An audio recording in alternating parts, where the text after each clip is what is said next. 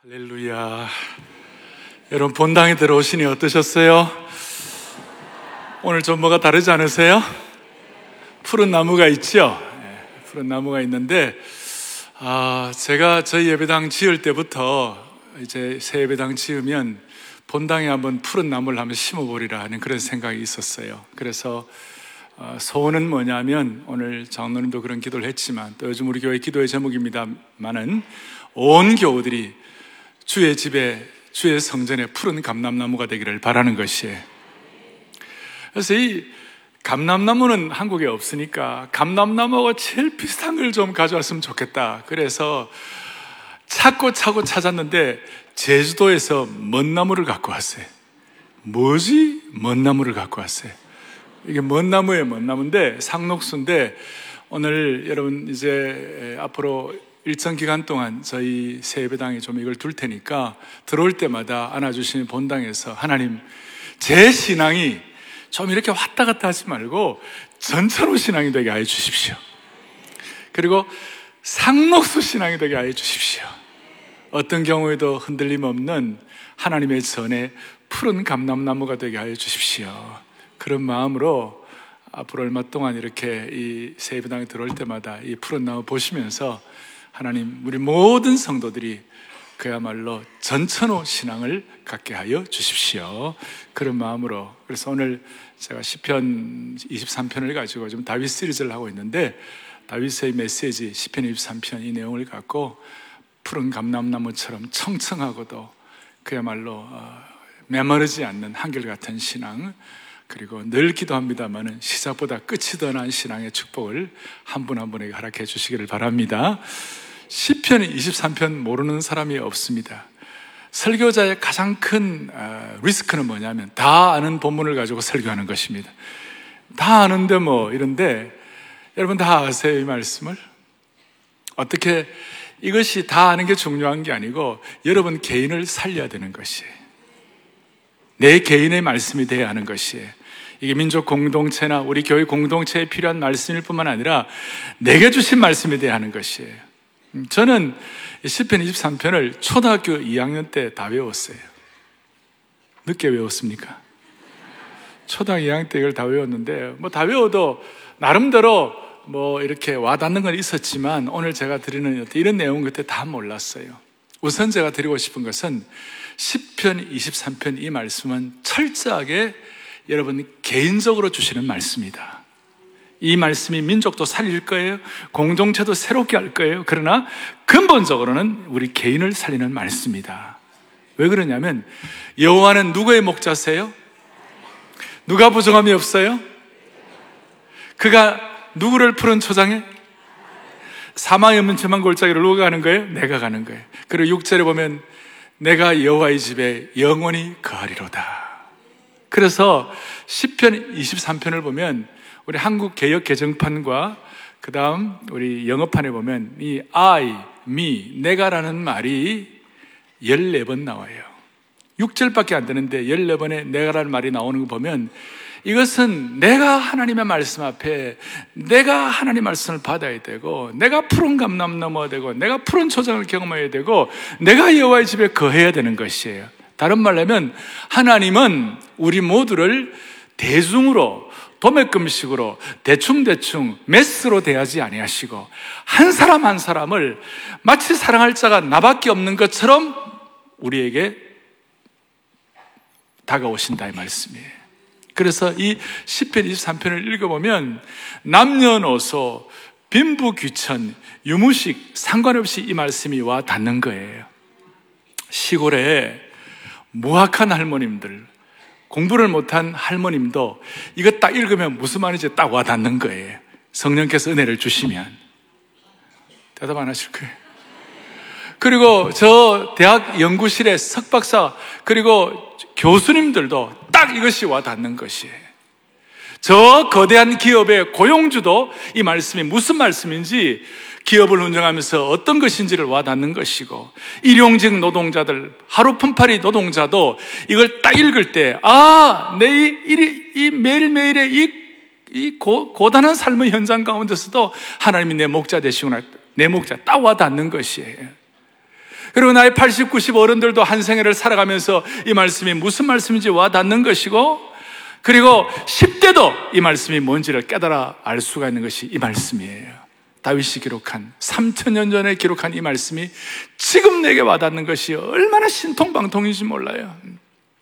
옛날에는 우리가 하나님께서 70억이 넘는 인구를 다 살피시고 한 분 한 분 다 알아주신다 그러면 에이 뭐 그게 별로 가능할까? 물론 하나님이 하나님이라고 그러니까 가능하겠지 우리 추측은 하지만 그게 별로 안 닿아요.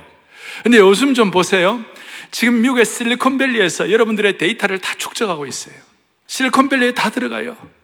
지금 뭐 페이스북이라든지 구글에 지금 전 세계에 지금 스마트폰 이렇게 그 인터넷 SNS로 연결되어 있는 사람들이 24억이에요. 24억 전체의 데이터베이스, 그 모든 한 사람 한 사람의 모든 것들이 전부 실리콘밸리 다 들어가 있는 것이에요. 또 반응을 안 하시죠.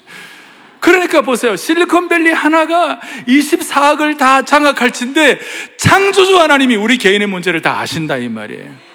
그러니까 한 사람 한 사람의 문제를 여기서 해결을 받아내야 되는 것이에요. 그리고 하나님께서 개인의 문제를 어떻게 해결해 주시느냐? 한마디로 하나님은 우리의 선한 목자가 되신다. 우리는 그의 양이다 그거예요. 선한 목자 되신 우리 주 항상 인도하시고, 오늘 찬양하는 가운데 제가 그 가사 가운데 제일 와닿는 것은 일찍 주의 뜻을 따라 행하게 하시고, 어릴 때부터 예수 믿은 분들, 그 다음에 나이 드신 분들도 흠이 많고 약한 60년 70년 범죄해가지고 오염 많이 됐잖아요. 흠이 많고 약한 우리도 용납하여 주시고, 그러니까 목자가 되셔서 개인의 문제를 해결해 주신다는 것이에요. 그런데 목자와 양의 관계를 말씀할 때 우리가 이 시편 23편에 대한 설교를 많이 듣고 뭐 목자는 양은 뭐 방향 감각이 없다, 뭐 양은 뭐 이런 여러 가지 얘기하는데, 양의 특징 가운데 하나가 뭐냐면, 제가 말씀을 준비하면서 내가 깜짝 와닿는 것이 뭐였냐면요, 양은 뒤집어지면 못 일어나요. 양은 그냥 뒤집어지면 네 발을 들고 하늘을 향하여 등이 땅에 닿아가지고 이렇게 어떻게 할 수가 없어요. 모든 많은 동물들은 뒤집어져도 다시 일어날 수 있는 복원 능력이 있는데, 이 양은 뒤집어지면 못 일어나는 것이. 그냥 뒤집어져가지고 애처롭게 그냥 울기만 하고, 네 발을 들고, 매, 이렇게 하다가 어찌할 바를 모르는 거예요. 양의 가장 큰 약점 중에 하나가 자기 스스로 일어날 수가 없는 거예요. 그래서 네 발이 허공에 들려 있으면서 일어나기 위해 미친 듯이 버둥거리지만 어쩔 도리가 없어요. 그 버둥거리면서 저희들이 이해한 입장에서 그의 무능력과 좌절감에 빠져가지고 발버둥 치면서 뒤집혀진 상태로 계속 있는 것이에요. 만약 목자가 빠른 시간 내에 현장에 도착하지 않을 경우에 그 양은 죽게 되는 것이에요. 그래서 목자는 매일같이 한 양 한 양의 수를 개인적으로 세어보고, 한두 마리 양이 모자랐을 때 혹시 이 양이 어디에 뒤집어져 있지 않는가, 빨리 그 양을 찾아야 되겠구나, 그걸 목자가 점검하는 것이. 사랑하는 교우들이요, 오늘 우리 인생에 뒤집어져 있는 상황, 내 힘으로 어떻게 할 수 없는 분들을 해도 안 되고, 두 발 가지고 네 발 가지고 이렇게 해도 안 되고 어떻게 안 되는 분들에게 주님이 회복의 능력을 주시기를 바랍니다. 저는 오늘 이 말씀을 준비하면서, 하나님 그야말로 뒤집어져서 어찌할 바를 모르는 성도들에게 참다운 회복을 허락하여 주십시오. 그래서 시편 23편은 회복되어야 할 사람들을 향하여, 슬피 우는 자들을 향하여 하나님께서는 슬피 우는 자들에게, 개인에게 위로를 주시고, 연약한 개인에게는 능력을 주시고, 불안한 개인에게는 평안을 주시고, 절망에 빠진 개인에게는 소망을 회복하게 하시는 말씀인 줄로 믿으셔야 되는 것이. F.B. 마이어라는 신실한 신학자가 이런 고백을, 시편 23편은 인생의 험한 등산길의 휴게소가 될 수가 있고, 타는 듯한 대낮에 피할 수 있는 서늘한 동굴이며, 고요하고 거룩하게 묵상할 수 있는 정자가 될 수 있고, 건비하고 힘이 없고 무거운 짐을 진 인생 개인의 평온한 안식처가 될 수 있고, 무엇보다도 내 개인의 영혼의 지성소가 될 수가 있을 것이다. 오늘 이 영혼의 깊은 지성소를 말씀의 깊이를 통하여 경험하기를 바랍니다. 이걸 위하여 오늘 몇 가지를 정리를 하겠어요. 첫째, 시편 23편이 내게 개인적으로 내게 와닿고 어떨 경우에는 뒤집혀지는 인생도 바로잡혀지게 하는 그 이유가 무엇인가? 3절에 이렇게 나와 있어요. 주님께서는 뭘 소생시킨다고 그랬어요? 영혼을 소생시키신다. 여기 아주 중요한 뜻이 내포되어 있어요. 그냥 내 영만 소생시킨다면 좋겠는데 그게 아니라 내 영혼을 소생시킨다 그랬어요. 영이란 말은 히브리어로 르아흐란 말이고, 영혼이란 말은 네페시란 말이 히브리어인데, 영이란 것은 그 하나의 어떤 영적인 부분, 하나의 부분적인 것으로 얘기할 수 있지만, 영혼은 부분이 아니라 내 전인격, 전체, 내 삶 전체에 토탈, 내 모든 내 영과 몸과 마음과 지성과 내 정서와 전체를 다. 그래서 주님은 우리의 안과 밖 전체를 회복시켜준다. 전인격적인 것을 회복하게 하여 주신다. 저희 교회 제자훈련 용어로 말하면 온전론, 온전한 사람 만들어요. 내 의식, 지성, 생각, 정서, 말하는 것, 행실, 인간관계, 모든 것들에 대해서 회복을 시켜주신다. 사랑하는 교우들이여, 이런 면에서 내 영혼을 소생시킨다는 것은 오늘 21세기판, 오늘 이 귀한 이날 하나님께서 여러분들에게 늘 말씀하는 대로 새 마음과 새 영과 새 몸을 회복시켜 주신다, 그렇게 믿으셔도 되는 것이에요. 왜 그런가 하면 우리 가운데 겉으로는 잘 나가는 것 같고 겉으로는 다 성공한 것 같은데 사실은 가정적으로 어렵고 자녀들에게 배신을 당하고 심지어 대인 기피증이 있는 분도 있을 것이에요. 겉으로는 잘 나가는 것 같은데 더 이상 즐거운 일도 없고 창의력도 바닥을 드러내고 열정에 솟구치지 않는 그런 분도 있을지 몰라요. 어떤 사람들은 우리 가운데 육신이 어렵고 육신이 만신창이되고 수많은 스트레스 때문에 우울증을 갖고 호흡이 곤란하고 불면증에 생기고 심장의 박동수가 불안하고 심신쇠약을 경험하고 인생의 파멸의 순간까지 갔던 그런 분들도 있을지 몰라요. 그런데 하나님은 그런 분들의 영혼을 네페시, 전인격적으로 소생시켜 주신다, 그런 뜻이에요. 조금 더 들어가면 우리의 몸까지도 주님이 필요하면 회복시켜 주신다, 그 말이에요. 시편 41편 3절에 보면 다윗이 이런 고백을 합니다. 오늘 23편의 저자인 다윗이 이렇게 고백합니다. 함께 보죠. 여호와께서 그를 병상에서 붙드시고 그가 누워있을 때마다 그의 병을 고쳐주시나이다. 아멘. 지난주에 어떤 분이 미국에서 저한테 이메일이 왔어요. 목사님, 우리 엄마가 사랑의교회 순장 출신인데 지금 암 3기 돼가지고 너무 어렵고 어떻게 회복이 안 돼가고 이제 얼마 남았는지도 몰라요. 목사님, 병상을 한번 신방해 주세요. 그래서 제가 화요일 밤 늦게 서울대학병원에 신방을 가면서 제 마음에 다른 소원이 없었어요. 내 양은 나를 알고 내 목자는 나를 아나니 그 선한 목자 대신 하나님 안에 있는 영원한 생명을 빼앗을 자가 없느니라. 하나님 아버지, 이 영혼을 불쌍히 여기시고 필요하면 오늘 다윗이 고백한 대로 그의 병을 고쳐주시나이다. 도와주십시오. 무슨 말인가?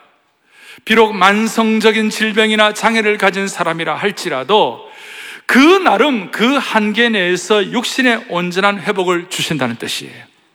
다시요, 비록 만성적인 질병이나 장애를 가졌다 하더라도 그 나름 새 힘과 새로운 생기와 영혼의 소생을 주신다는 것이에요. 저는 이것이 얼마나 감사한지 몰라요. 여러분, 오늘날 한국에 명의들이 많아요. 그런데 아무리 명의라도 우리의 몸 전체를 전인격적으로 회복시켜 줄 수가 없어요. 세상에 대단한 의사라 할지라도 고치는 것은 일부분이에요. 근데 하나님은요, 일부분을 고치는 것이 아니라 내 영혼, 내 온몸, 내 전인격을 다 회복시켜 주신다는 것이에요. 저는 이것이 얼마나 감사한지. 하나님이 왜 우리의 전인격을 회복시켜 주실 수가 있어요? 하나님 우리를 창조하시기 때문에 그래요. 하나님 우리를 다 아시기 때문에 그래요. 하나님은 저와 여러분의 매뉴얼을 갖고 계시는 것이에요. 그래서 주님은 우리에게 영혼을 소생시켜 주시는 것이에요. 토요비전 새벽에 나와가지고 주님을 찬양하는데 거룩하다 만군의 여호와 하나님, 그 영광이 온 땅에 충만하시도다. 그 응답이 온 땅에 충만하시도다. 그 치유가 온 땅에 충만하시도다. 이런 찬송을 눈물로 찬송을 하는 가운데 갑자기 마음에 확신이 드는 거예요. 하나님 아버지, 우리 성도들 가운데 필요하면 온 몸과 온 몸의 온 인격의 치유와 회복을, 영혼의 회복을 주실 줄로 믿습니다. 그래요. 할렐루야. 사람이 할 수 없는 것을 하나님이 하실 줄을 믿습니다. 할렐루야. 할렐루야. 그래서 이것이 얼마나 귀한지, 다윗은 1절부터 3절까지는 하나님을 여호와 하나님으로 3인칭으로 불렀는데 4절, 5절에 주님이라고 하는데 영어로 보면 you, 당신이 2인칭으로 불렀어요. 이것이 너무나 감사해서 내 영혼을 회복시키시는 주님은 나에게 인격적인 당신이십니다. 인격적인 하나님이십니다. 그걸 고백하는 것이에요. 그래서 먼저는 진정한 회복은 내 영혼의 회복인 줄로 믿습니다. 그거 하나. 그런데 하나님은 이 회복을 어떻게 하시는가? 인생에는 두 주소가 있어요. 자, 이제 본격적으로 이 말씀을 드려요. 몇 주소가 있다고요? 두 가지 주소가 있어요. 오늘 다윗은 모든 인생은 예외가 없다. 인생은 두 주소가 있다. 한 주소는 뭐냐? 푸른 초장이다. 쉴만한 물가다. 그리고 또 한 주소는 뭐냐? 사망의 음침한 골짜기이다. 모든 인생은 여기에 예외가 없다.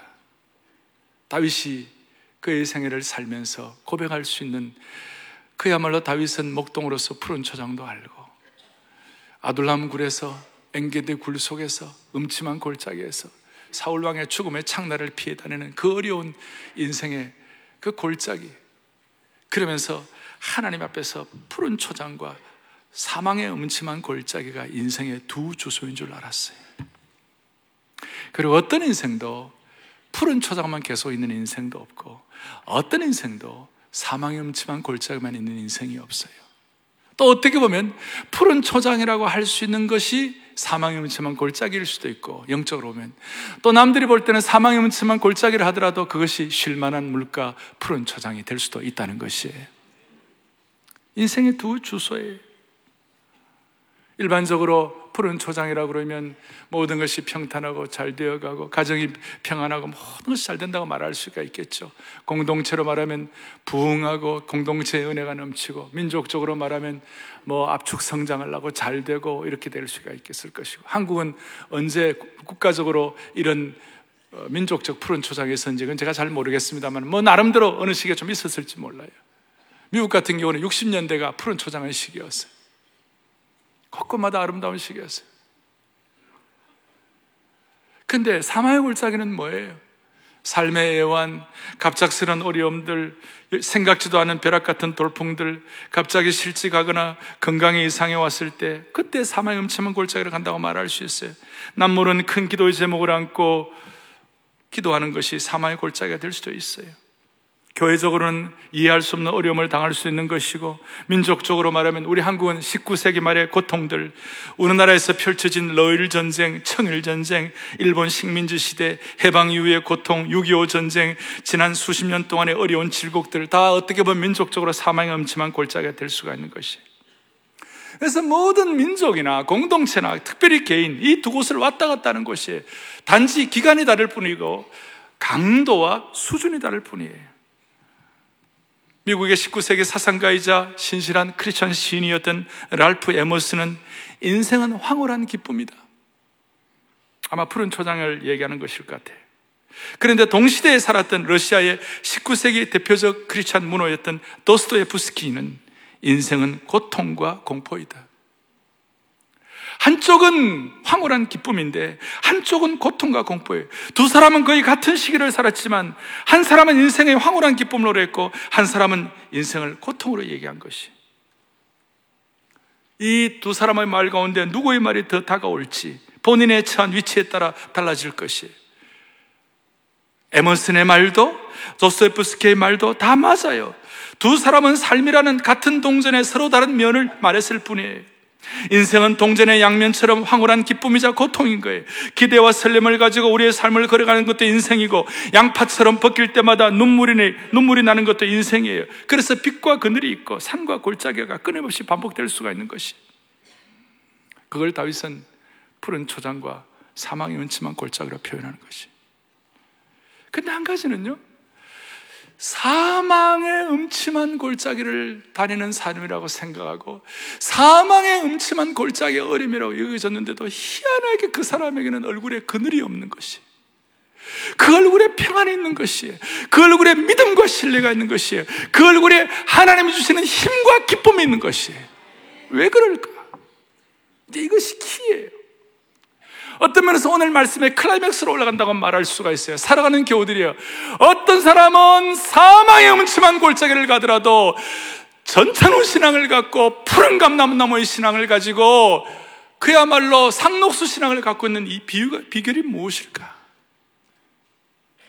인생의 두 주소 가운데서 사망의 음침한 골짜기를 다닐지라도 한결같이 신앙의 어떤 굳건함을 유지할 수 있는 비결이 무엇일까?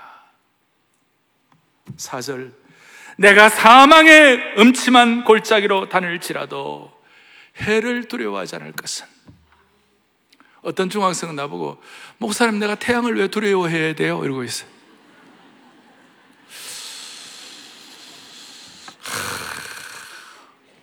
또 하나님이 내게 상을 주시니 감사해요 그러더라고. 5절에 내게 상을 차려주시고, 그래서 이거 상이라는 것은 테이블, 음식을 말해주시는 건데, 썬이 아니고 이거는 인생의 고통을 주는 것, 인생의 해꾸지를 당하는 것, 그런 뜻이죠.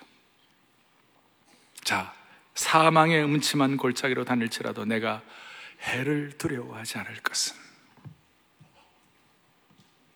그 다음 뭐예요?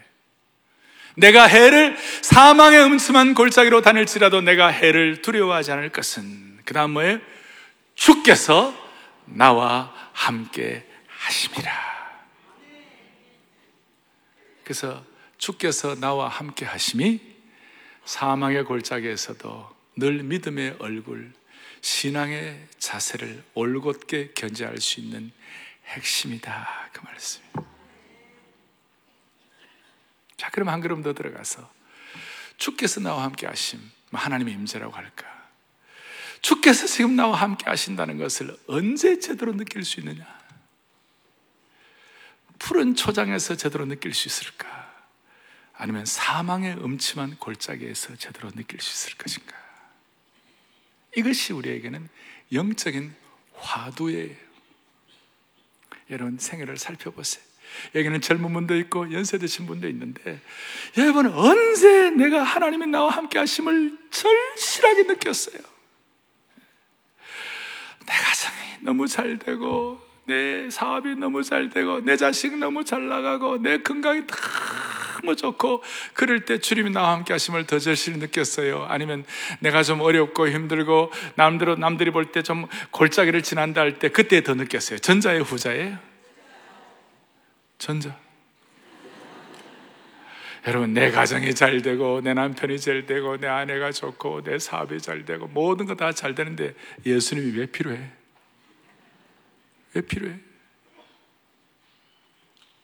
그래서 세상적으로 너무 잘 나가는 사람은 하나님의 임재를 느끼기가 쉽잖아요. 그래서 조심해야 돼요. 그래서 하나님은 일용 노동자든, 뭐 최고의 기업의 기업가든, 아니면 뭐 세상에 뭐 어떻게 할 수 없는 힘든 분이든, 아니면 대통령이든, 하나님은 항상 그 삶, 그 인격, 그 삶의 골짜기는 반드시 마련해 놓으신 것이에요. 왜냐하면 별로 아멘 안 해도 상관없어요, 이거는요. 왜냐하면 그 골짜기에서, 사망의 골짜기에서 하나님의 임재, 하나님의 함께 하심을 절실히 느끼는 것이에요. 아주 처절하게 느끼는 것이. 그리고 그때 하나님의 함께 하심이 더 진실되고 더 귀한 것이. 늘 평탄하고 늘 좋기만 하면 하나님의 함께 하심이 약해지는 것처럼 부모와 자식 간에도 다 똑같아요. 자녀가 너무 좋고, 자녀가 너무 평탄하고, 너무 모든 것이 그냥 잘 되면요, 부모 사랑을 잘 몰라요. 여러분, 자녀가 언제 엄마? 특별히 딸들 언제 엄마? 애 낳을 때 죽을 고생해가지고 아이고야! 그럴 때 아이고 엄마 엄마가 그때 제대로 느껴지는 것이. 남자들은 엄마 언제 느낀 줄 알아요? 논산 훈련소 가갖고 첫날 저녁 엄마 훈련받고 정말 죄송합니다 막 박박기고 군대용어로 말하면 뺑뺑이 막 돌고. 여러분, 그럴 때에 부모의 사랑이 느껴지는 것이. 그래서 여러분, 자식을요, 부모의 사랑을 제대로 느끼는 자식 만들려면 자식들 좀 고생도 시키고 단기 선교도 보내고 어려운 현장도 좀 보내야 돼요. 그런데 어떤 부모들은 부모의 사랑을 스스로 막는 부모가 있어요. 자식을 아낀다고 하면서 오히려 자기를 자식도 망치고 자기도 망치는 사람이에요. 어떤 부모는요, 내 자식이 이 귀한 이 금이야 오기야 키운 이 자식을 어떻게 군대를 보내노? 어떻게 이 자식이 군대 가서 훈련한 걸, 이 고생을 내가 어떻게 보노? 그러면서 엄마가 논산훈련소까지 따라가가지고 그 앞에 전셋집 내가지고 그 앞에서 시키고 있는 부모가 있어. 자식을 막아요, 자식을 막아. 그러니까 자식이 좀 사망음침한 골짜기를 간다 그랬을 때 그걸 앞에서 막 부모의 심정을 어떻게 도와주고 싶겠지만 그걸 막는 사람이 있어요. 막으면 안 돼요. 자식이 자식 노릇하고 자식이 부모의 사랑과 은혜를 느끼려면요, 자식은 고생해봐야 돼요. 그냥 할 수만 있으면 저 인도에 뭄바이에 보내가지고 뭄바이에 그 슬럼가에 가가지고 죽을 고생을 좀 해야 돼요. 거기 가지고 그 가난한 사람들 고생하나 일주일을 보고 나면 다 효자되어 돌아오는 거예요. 어머니, 내가 뭘 좀 할 것이 없나요? 여러분, 제가 한 번씩 얘기하죠. 가난을 겪지 않는 여자의 교양은 뿌리 없는 꽃과 같다.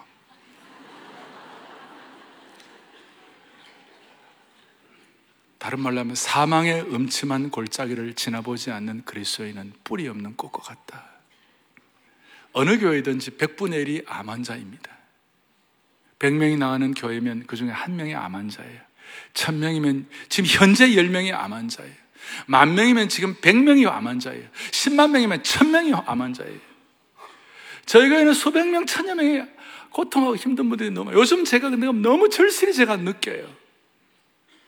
그런데 제가 기도하는 게 있어요.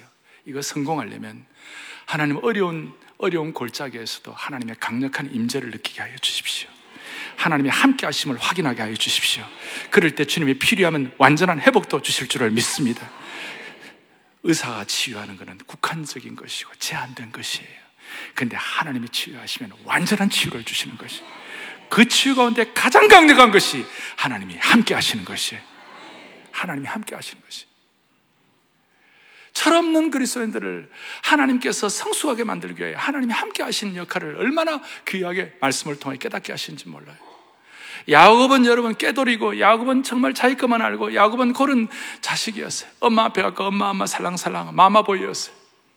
근데 형 속이고 아버지 속이고 집에서 쫓겨나가지고 막 도망가다가 자기 외삼촌에 있는 그 지역으로 가는 데가 한 800km, 2000리였어요. 그걸 걸어가야 되는데 한 85km쯤 걸어가 루스란 땅에 가가지고 밤에 잠을 자는데, 밤에 갑자기 말이죠, 꿈을 꾸는데 하늘에 있는 사닥다리가 왔다 갔다 하면서 하나님이 거기 계시는 거예요. 하나님께서 막 계시는 거예요. 깜짝 놀란 거예요, 야곱이. 아니, 하나님은 우리 집에만 계시는 하나님인 줄 알았는데 어떻게 이 광야에도 하나님이 계시네. 야곱의 가치관과 야곱의 우주관이 바뀌는 시간이에요. 하나님은 창조주 하나님이시네, 우주적 하나님이시네. 하나님에 대해서 스케일이 커진 거예요. 하나님에 대해서 눈이 열린 것이에요. 아, 하나님은 어디 가든지 함께 계시는 하나님이시구나. 그래서 그 꾀보 자기만 아는 그 야곱이 그의 영적인 눈이 커지고 하나님이 함께 하심을 통하여 그의 스케일이 커짐으로 말미암아 12지파의 조상이 된 것이에요. 사랑하는 교우들이여, 우리의 인생의 두 주소는 항상 푸른 초장 아니면 음침한 골짜기예요. 여기에서 우리가 승리가 있어야 되는 것이에요. 여기서 하나님의 회복을 경험해야만 하는 것이에요. 요한 웨슬레는 영국을 피해 혁명으로부터 구한 사람이에요. 프랑스와 같은 피해 혁명을 하지 아니하고 영국은 명예 혁명을 했는데, 영국에서 가장 사랑받는 사람 중에 한 분이 요한 웨슬레입니다. 그는 수만 번의 설교를 하고 수십만 킬로를 따르며 전도를 하고 영국을 대각성을 갖게 하고, 그런 그도 조지아에, 미국 조지아에 선교사로 갔다가 완전히 그냥 낙심해가지고 영혼 구원 하나 못하고 바보같이 그냥 자격지심 들어가지고 풍랑이는 바닷가에서도 그냥 벌벌 떠는 그런 사람이었어요. 요한 웨슬레, 사망의 음침한 골짜기, 푸른 초장 다 경험했는데요, 요한 웨슬레가 죽기 전에, 임종 전에 가족들을 다 모아놓고 누워있다가 벌떡 일어나가지고 60초 동안 있으면서 뭐라고 그랬냐, 가족들에게 내가 너희들을 앞에 놓고 임종을 앞두고 마지막 말을 전하고 싶다. 그러면서 60초 동안 벌떡 일어나가지고 뭐라고 했냐, 가장 좋은 것은, 나와 너의 우리 가족들에게 가장 좋은 것은 정치를 어떻게 하고, 가장 좋은 것은 경제가 어떤 것이 아니라 가장 좋은 것은 하나님이 나와 함께 하시는 것이다.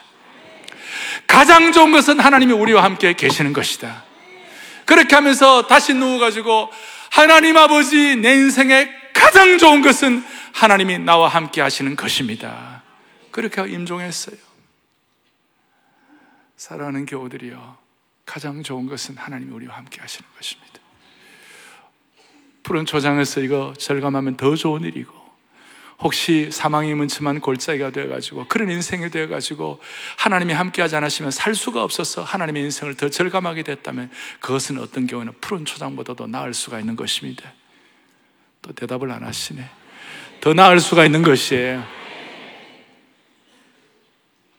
오늘 주보에 보면 박이준 자매라고 우리 교회 한 자매가, 참 꽃다운 귀한 자매인데, 이 자매에 대한 6페이지에 자매에 대한 얘기가 나와 있어요.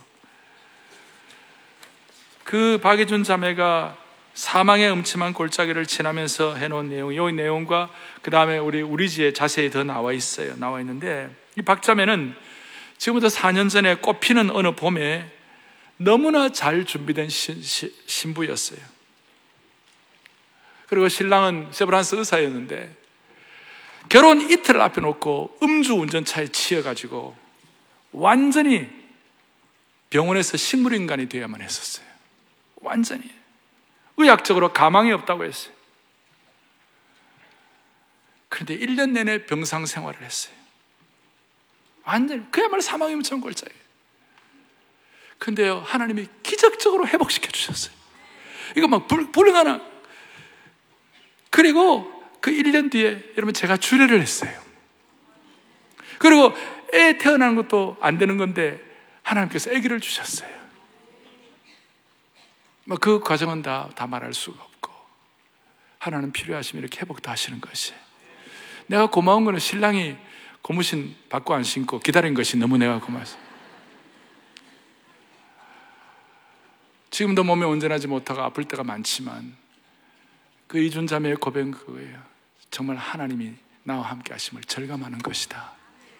그야말로 하나님의 집에 푸른 감람나무가 된 것이. 할렐루야. 자, 이제 정리를 하면,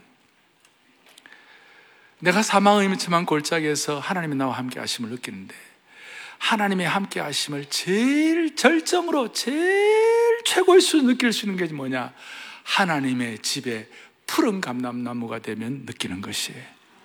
우리의 인생의 주소가 푸른 초장이 될 수도 있고, 인생의 주소가 사망이 음침한 골짜기에 대해서 왔다 갔다 할 수도 있지만, 우리의 이터널 소울 애드레스, 이터널, 우리의 영원한 영혼의 주소가 뭐냐, 하나님의 집이에요. 여호와의 집이에요. 그 여호와의 집이 우리의 영원한 주소인 줄로 믿으셔야 되는 것이에요. 다윗은 지난번에 도액이라는 이름만 들어도 괴롭고 도액 그랬죠. 그런, 우리가 생각만 하더라도 참 구역질 날 만한 그런 환경, 그런 사람을 만나서, 다윗 자기의 좀 부족함 때문에 85명의 제사장들이 그야말로 칼날에 이슬로 사라지는 걸 보면서 기가 막힌 사망의 골짜기. 그럴 때 다윗이 뭐라고, 어떻게 해결했어요? 저 복수할까? 아니면 내 마음의 한탄을 가지고 평생 어둠 가운데 살아야 하나? 그렇게 하지 않아요. 다윗은 시편 52편 8절에 이런 고백으로 이겨내는 것이죠. 함께 보겠습니다. 그러나 나는 하나님의 집에 있는 푸른 감람나무 같음이여, 하나님의 인자하심을 영원히 의지하리로다. 아멘. 나는 하나님의 집에 있는 푸른 감람나무가 되겠다. 말씀의 푸른 초장, 또 사망의 음침한 골짜기가 있다 할지라도 내 영혼의 영원한 주소는 하나님의 집에 있는 푸른 감람나무가 될 거야. 이걸 다윗이 고백한 것이. 사랑하는 교우들이여, 오늘 하나님의 집에 있는 푸른 감람나무라는 이 주소가 여러분들의 가장 실제적이고도 가장 현실적이며 가장 영원한 주소가 되기를 소망합니다. 그리고 구체적으로 여호와의 집이 어디일까요? 하나님의 집이 어디일까요? 그것은 바로 우선적으로는 주님의 교회인 것입니다. 영원한 가족이며 영적인 가족인 교회가 하나님의 집이 되는 것입니다. 이건 제가 드릴 말씀이 아니에요. 바울 사도는 이걸 깨닫고 디모데전서 3장 15절에 이런 고백을 하는 것입니다. 보시겠습니다. 만일 내가 지체하면 너로 하여금 하나님의 집에서 어떻게 행하여야 할지를 알게 하리 하미니 이 집은 살아계신 하나님의 교회요 진리의 기둥과 터니라. 아멘. 안아주심의 본당이 하나님의 교회요 진리와 기둥의 터인 줄로 믿는 것입니다. 그리고 안아주신 본당에 있는 영가족 여러분들 한 분 한 분이 걸어다니는 교회이기 때문에 여러분들의 가정과 여러분들의 생애가 하나님의 교회와 진리와의 기둥과 터가 되기를 바라는 것이에요. 히브리 기자는 이걸 깨닫고 난 다음에 히브리서 3장 6절에 이와 같이 고백을 하는 것입니다. 그리스도는 하나님의 집을 맡은 아들로서 그와 같이 하셨으니 그 다음 우리가 소망의 확신과 자랑을 끝까지 굳게 잡고 있으면 우리는 그의 집이라. 할렐루야. 그리스도가 하나님의 집일 뿐만 아니라 오늘 시편 23편의 이 말씀을 우리가 개인적으로 고백하며 내가 여호와의 집에 영원히 가리로다는 확신과 소망을 갖게 될 때 우리 자신이 여호와의 집이 되는 것입니다. 좀 더 구체적으로 말하면 여호와의 집에 푸른 감람나무가 되는 것입니다. 사랑하는 교우들의 말씀을 정리하겠습니다. 우리는 푸른 초장을 지날 때도 있고 사망의 음침한 골짜기를 지날 때도 있습니다. 그런데 우리 옛날 복음성가 가사 가운데 나의 등 뒤에서 나를 도우시는 주 기억하십니까?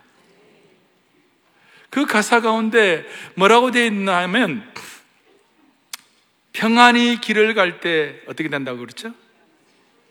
아이고 기가 막혀. 평안히 길을 갈 때는 보이지가 않는 거예요.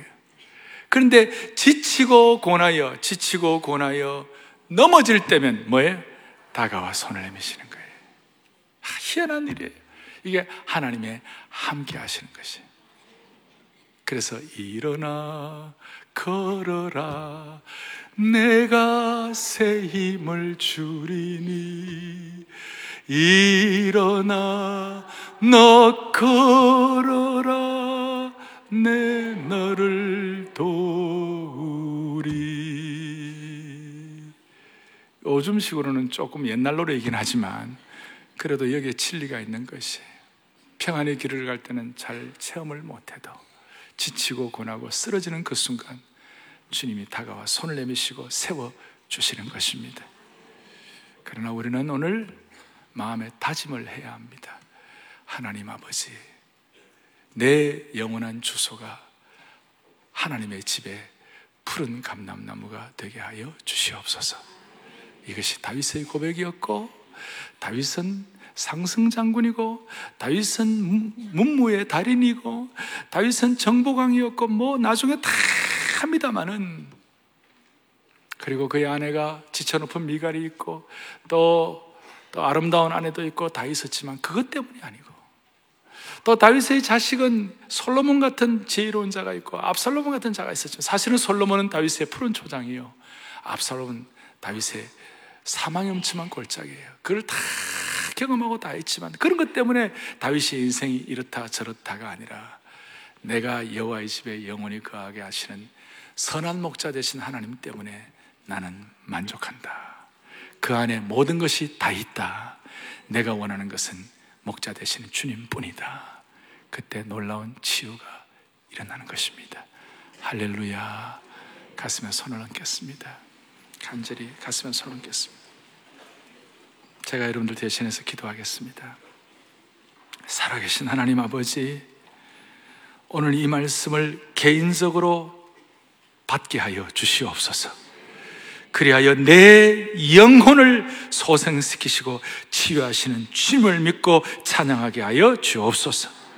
어떤 사망의 골짜기에서도 주님이 함께 하심을 믿어 그곳이 영원한 주소 여호와의 집이 되게 하여 주시기를 소원하옵나이다.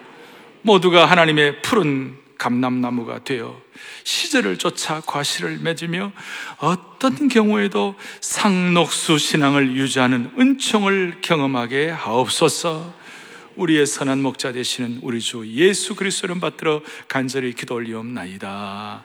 아멘.